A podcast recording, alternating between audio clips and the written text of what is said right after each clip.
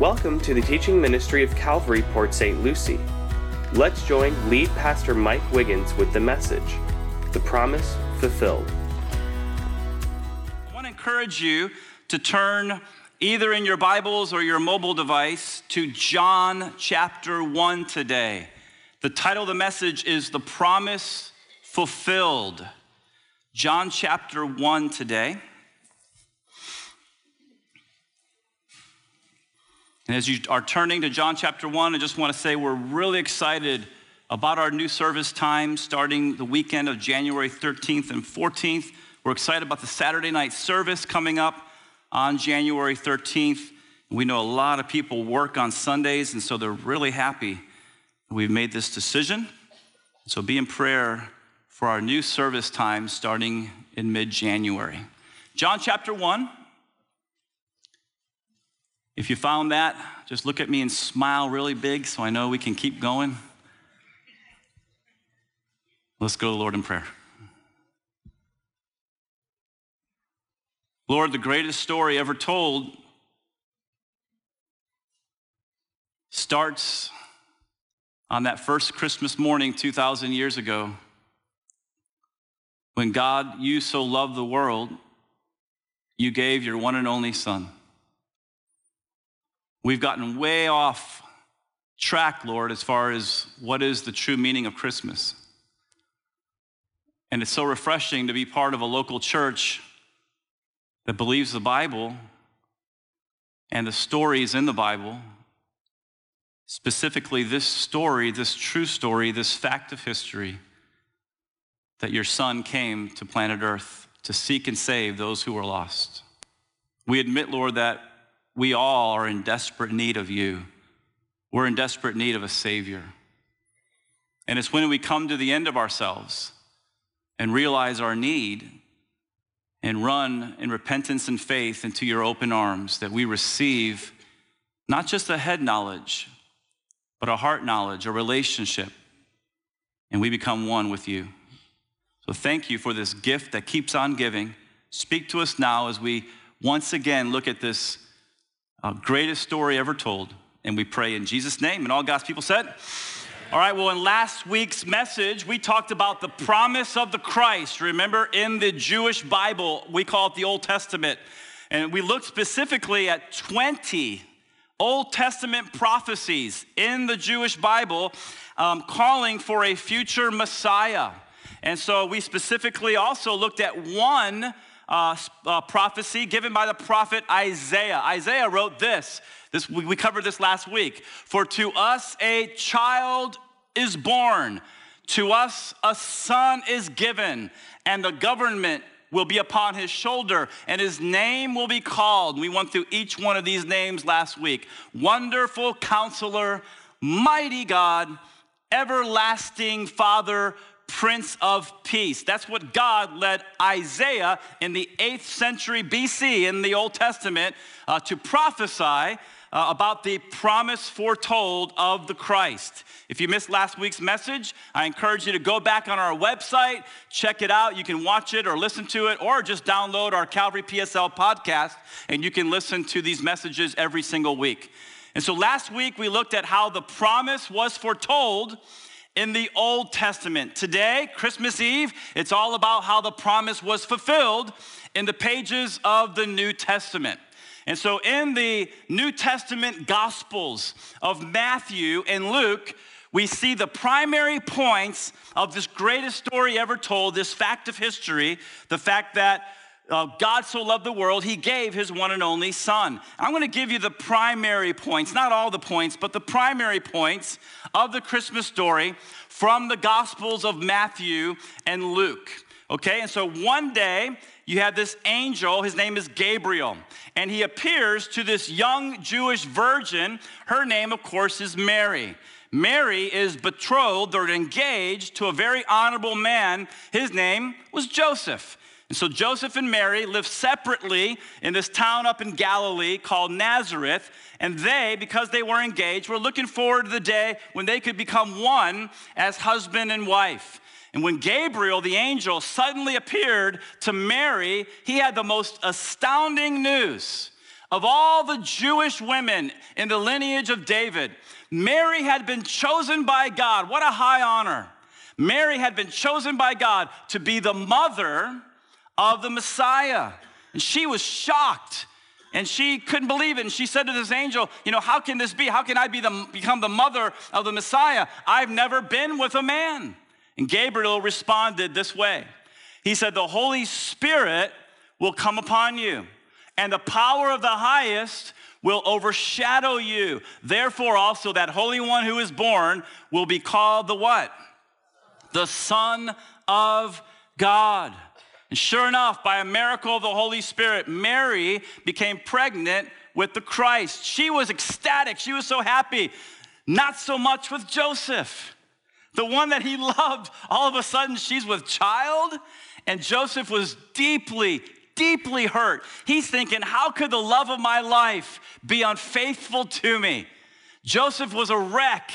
He was ready to end the relationship until an angel came in a dream and said this to Joseph, Joseph, son of David, do not fear to take Mary as your wife, for that which is conceived in her is of the Holy Spirit. And she will bear a son, and you shall call his name, what? Jesus. Why? Because he will save his people from their sins. Joseph must have been so happy when he woke up the next morning.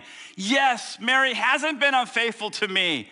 And then he must have also felt the weight of being the, the stepfather of the Messiah. That had to come crashing down on Joseph. And so we fast forward about seven, eight months or so later, and Caesar Augustus, he gives a royal decree to all of his subjects within the Roman Empire, including his Jewish subjects way over in this obscure part of the world called Galilee and Judea.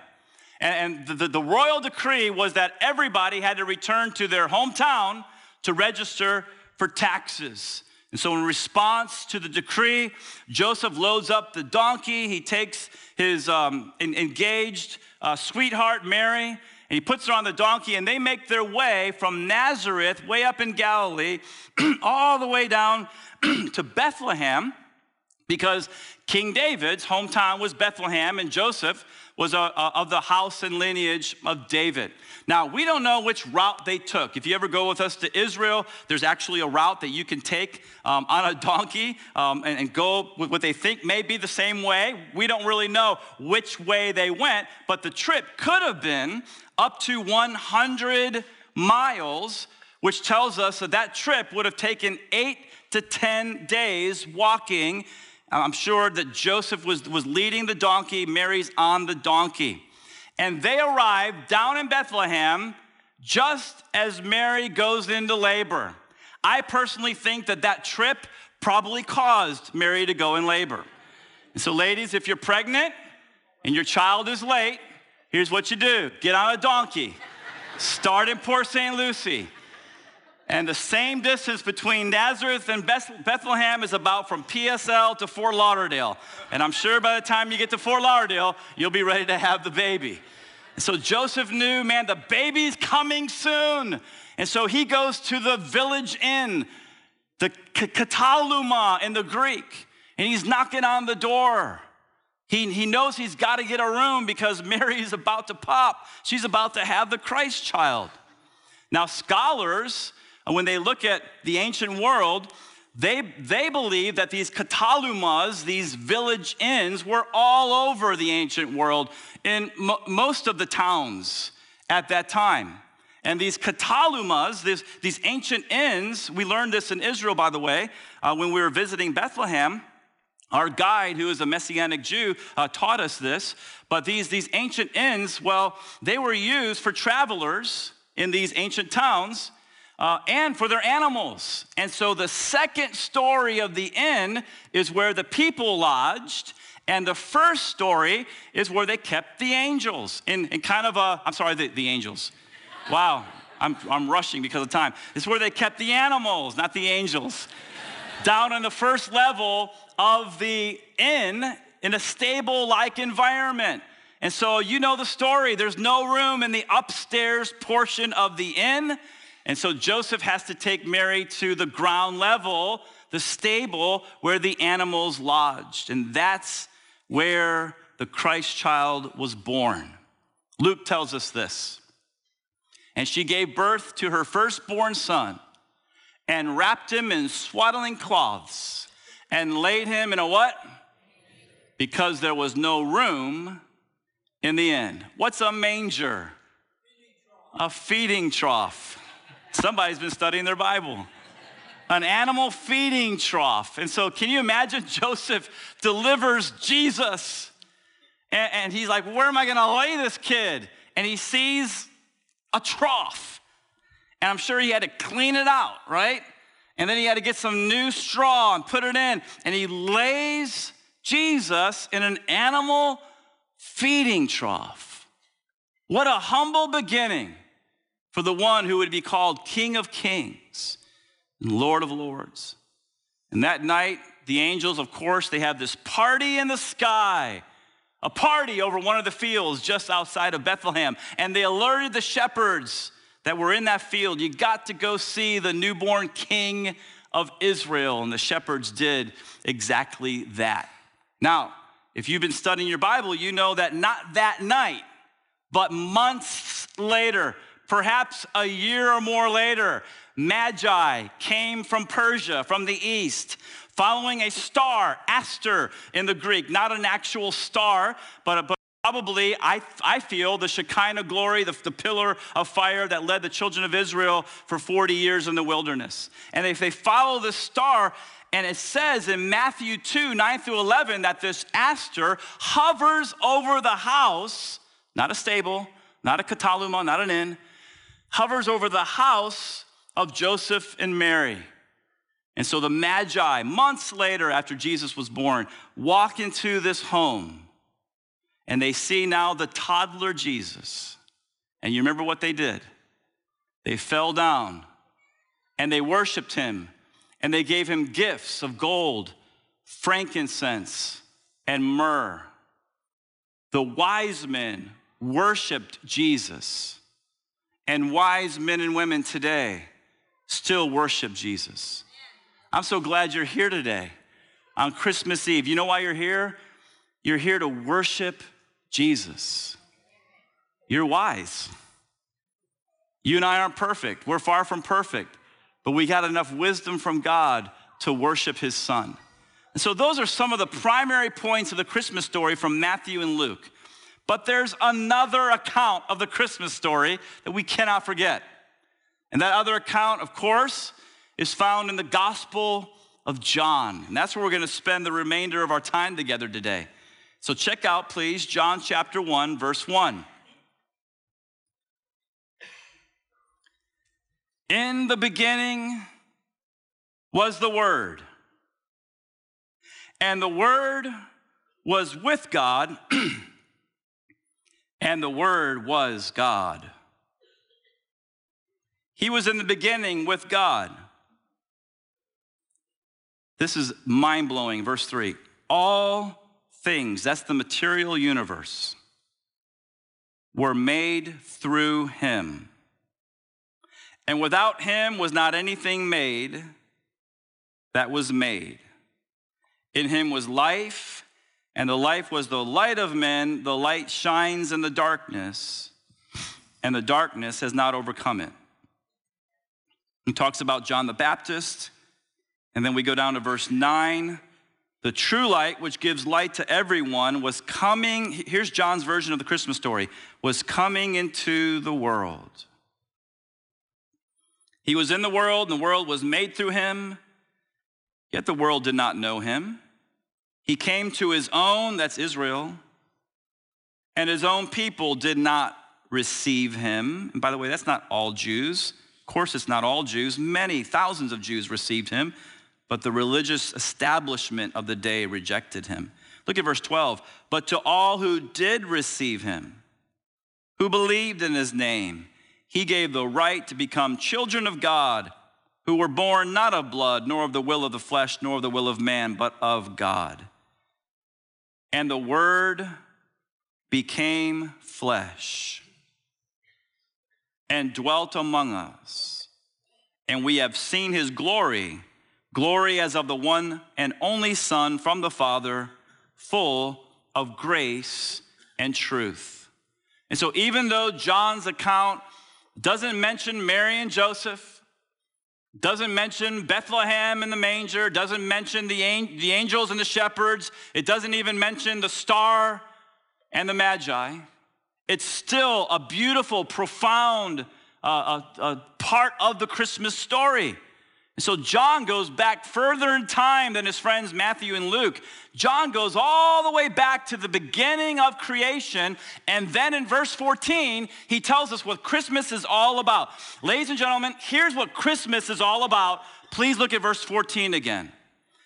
It says, "And the Word became flesh and dwelt among us." If you're taking notes, what is the true meaning of Christmas? It's right here. The eternal Word, please say eternal. eternal. The eternal Word left heaven. He clothed himself in human flesh and he dwelt among us. That's Christmas. It's not primarily about Santa Claus or reindeers or going to the mall or buying a thousand gifts for people. It's not about the consumerism. It's not about everybody trying to make a buck. It's not about being stuck in traffic for thirty minutes at Jensen Beach Mall while you're trying to get out after you've waited till the last minute to shop. Christmas is not about any of that. Christmas is about the eternal Word. In fact, we're going to all say it together on the count of three. You ready? Just the bottom half of the screen. One, two, three. The eternal Word left heaven, clothed himself in human flesh, and dwelt with us. That statement should make us do what the Magi did, and that is to fall down and worship Jesus Christ. So if you're glad he came, let him know right now how happy you are that he came to save us. That's Christmas. And so we're going to focus on one a little bit deeper here. Look at verse one. This is so profound. "In the beginning was the Word, and the Word was with God, and the Word was God." In the beginning, at the creation of the universe, was the Word, the Logos in the Greek. Okay, who was the Word? You know who the Word was, Jesus. Okay, and so we're going to replace, I've done this before, we're going to replace the phrase "the Word" with the name Jesus. All you have to do is say Jesus three times when I point at you. You ready for this? Okay, so in the beginning was Jesus, and Jesus was with God, and Jesus was God. All right, that's the good news. The bad news is that there's been religious people, by the way, for the better part of church history, who have decided that Jesus was not God. And in the New World Translation used by the Jehovah's Witnesses, John chapter one, verse one in their Bible says this: "In the beginning was the Word, and the Word was with God, and the Word was a God," little g. You need to know, if you're new to Christianity and new to the Bible, that that statement, that translation, violates the basic rules of Greek grammar, and it changes God's Word in the original language to fit their false view that Jesus was a created being. That's, by the way, why I gave him a little frowny face there. What do real Greek scholars say about this translation? I'm just going to quote one. Doctor Charles L. Feinberg said, quote, "I can assure you that the rendering which Jehovah's Witnesses give John one one is not held by any reputable Greek scholar." So what's the correct translation? "In the beginning was the Word, and the Word was with God, and the Word" what? God. "Was God." And by the way, not just the E S V, but the King James Version, the New King James Version, the, the, the N I V, the, the New American Standard Bible, all solid Orthodox translations say the Word was God, and that's why they get a smiley face. Ladies and gentlemen, we're talking about God's Word in the original language and people changing it to fit their doctrine? That's scary. And it's something we should be upset about. Okay, so as we go deeper into this verse, you need to know that each time we see the word was, okay, so check it out. In the beginning was the Word, and the Word was with God, and the Word was God. Every time you see that word was, it's in the uh, imperfect tense. What does that mean? That indicates continual existence. And that's why the New Living Translation translates John one one like this. In the beginning, the Word already existed. That's continual existence. And the Word was with God, and the Word was God. And so for that excellent translation of the Greek, the New Living Translation gets a smiley face as well. And so one of the essential doctrines of the Christian faith is the deity of Christ. It is what separates true Christianity from every world religion and cult. And it's been, ladies and gentlemen, this has been important throughout church history. And so during the first part of the fourth century A D. I want to go back in time. I want to tell you an important story about how this doctrine was under attack. But in the early part of the fourth century A D, a priest by the name of Arius, he denied the essential truth that Jesus is divine. Arius decided concerning the word or the Logos, he decided this.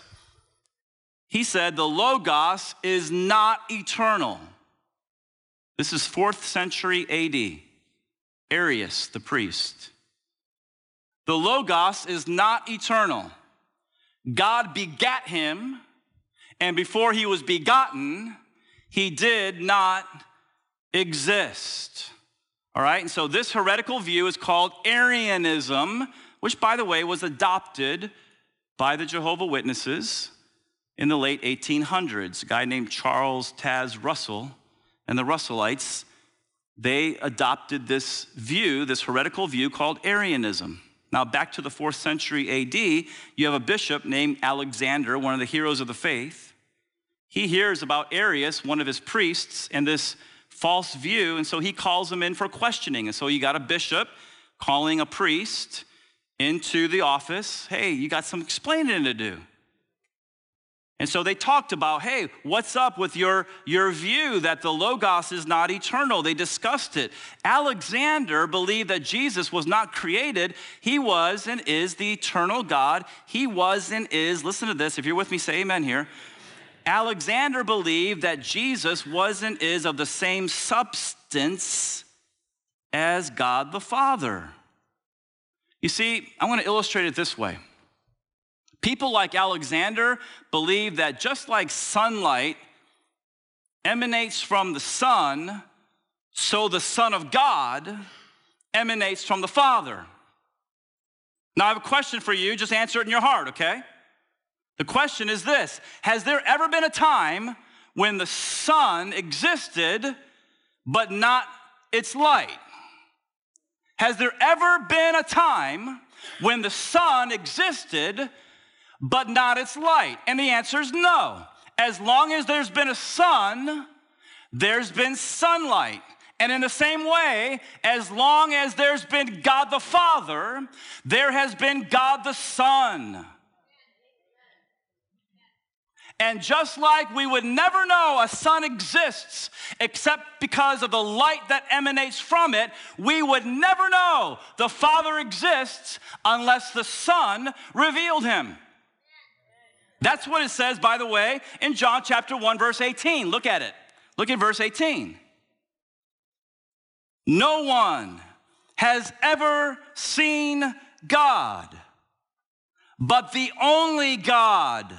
In the context, that's the Word, that's Jesus, who is at the Father's side. He has made him what? Known. And so that's why Jesus said in John fourteen nine, whoever has seen me has seen the Father. Because when you see sunlight, you see the Son. And that's why Jesus said in John ten thirty, I and the Father are one. And I'm sure Alexander tried his best to persuade this, this young priest to see, Arius, to see that, that as long as there's been a sun, there's been sunlight, and long as there's been a father, there's been the sun. But, but Arius would have had nothing to do with it. And he denied the deity of Christ. And so Alexander got with some other bishops, and they removed him from his post. That's what you have to do with heretics.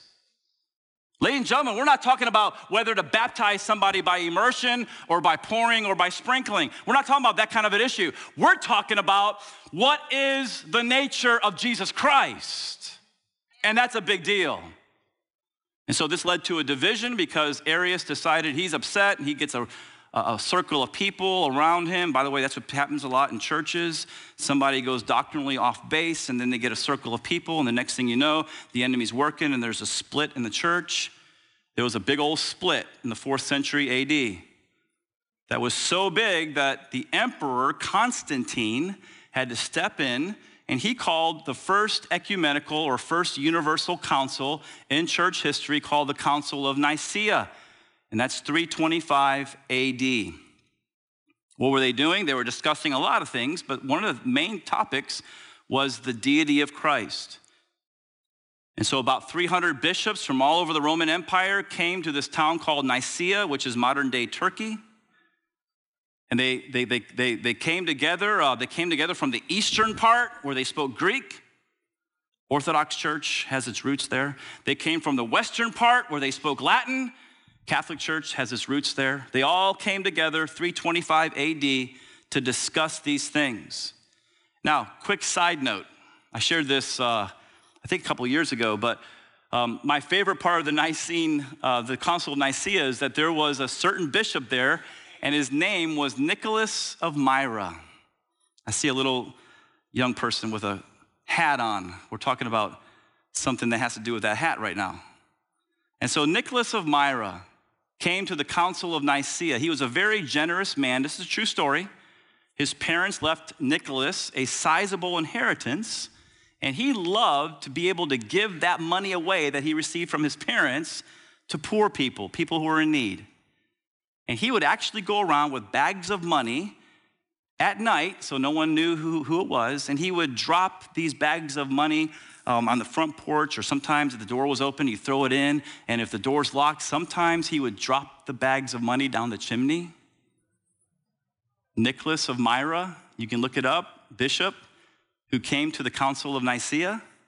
In Dutch, he's called Sinterklaas, and in English, we call him Santa Claus. He was a happy guy.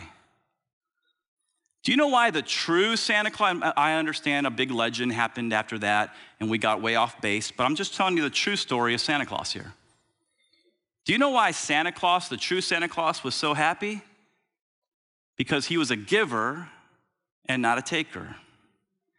He was so happy because the Bible says it's more blessed to give than to receive. And I believe, I have a hunch, that if you and I would become greater givers in two thousand eighteen, maybe we'd start saying ho, ho, ho more often. And so people who have this mentality of a clenched fist and they're stingy, they're the most miserable people in the world. But people like the true Santa Claus who were givers, they were so happy. And so the bishops met in Nicaea. They debated one of the most vital doctrines of the Christian faith. Was Jesus the eternal God, or was he just a created being? And by majority vote, I'm happy to say that the bishops upheld what John one, what we read, actually teaches, that Jesus was and is the uncreated eternal God. And I'm also happy to say that Nicholas voted for the deity of Christ. And so during the Council of Nicaea, the church leaders adopted the Nicene Creed, accepted by Catholics and Protestants for the last hundreds and hundreds of years, since the Council of Nicaea in three twenty-five. And the Nicene Creed says this: we believe, this is the section about Jesus, we believe in one Lord Jesus Christ, the only Son of God, eternally begotten of the Father, God from God, light from light, true God from true God, begotten, not made. You see that? Begotten, that's eternal generation, ladies and gentlemen. That's not a creation there. As long as there's been a son, there's been sunlight. As long as there's been a father, there's been a son. Begotten, not made. Of one being with the Father. Through him all things were made. For us men in our salvation, he came down from heaven. And by the power of the Holy Spirit, he became incarnate of the Virgin Mary and was made man. For our sake, he was crucified under Pontius Pilate. He suffered death and was buried. And the third day, he rose again in accordance with the Scriptures. He ascended into heaven and is seated at the right hand of the Father. He will come again in glory to judge the living and the dead, and his kingdom will have no end. And that's truth. That's truth.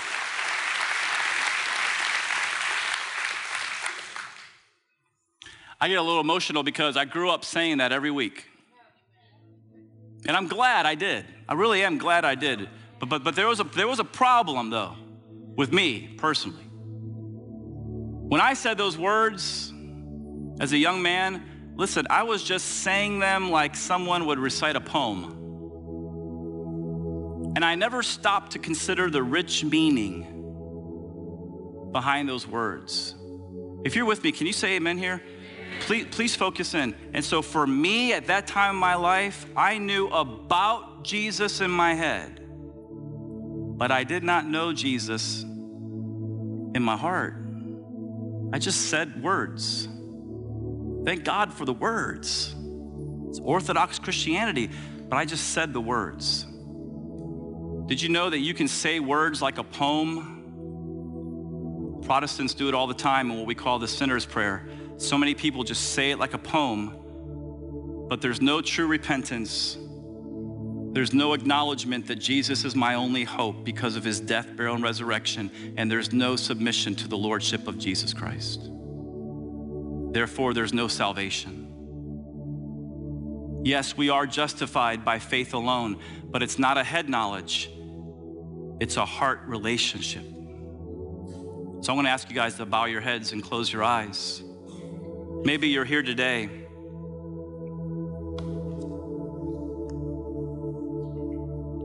And maybe you know about Jesus in your head,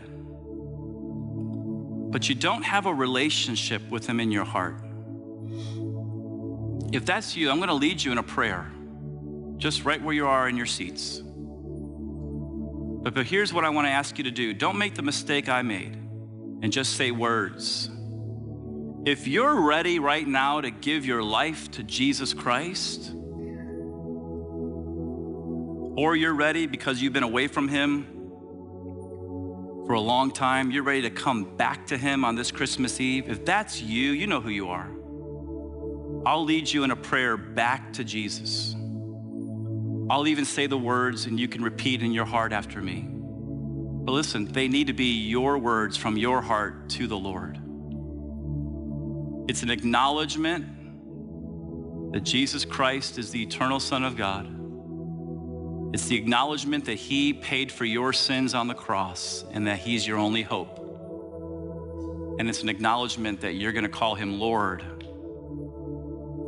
boss for the rest of your life. And so if that's you in your heart, just say something like this. Dear Lord Jesus, I'm sorry for my sins. I believe you died to pay for my sins so I would not have to pay for my own sins in hell. I believe you rose again the third day. And I confess you as my Lord. Take my life, I'm yours. You are my only hope. And it's in your name I pray. Amen. One of the greatest gifts God can give his children is the assurance of their salvation. If you're not sure where you stand with God, we want to help. Visit our website at calvary p s l dot com. Click on I'm New Here, then Knowing Christ.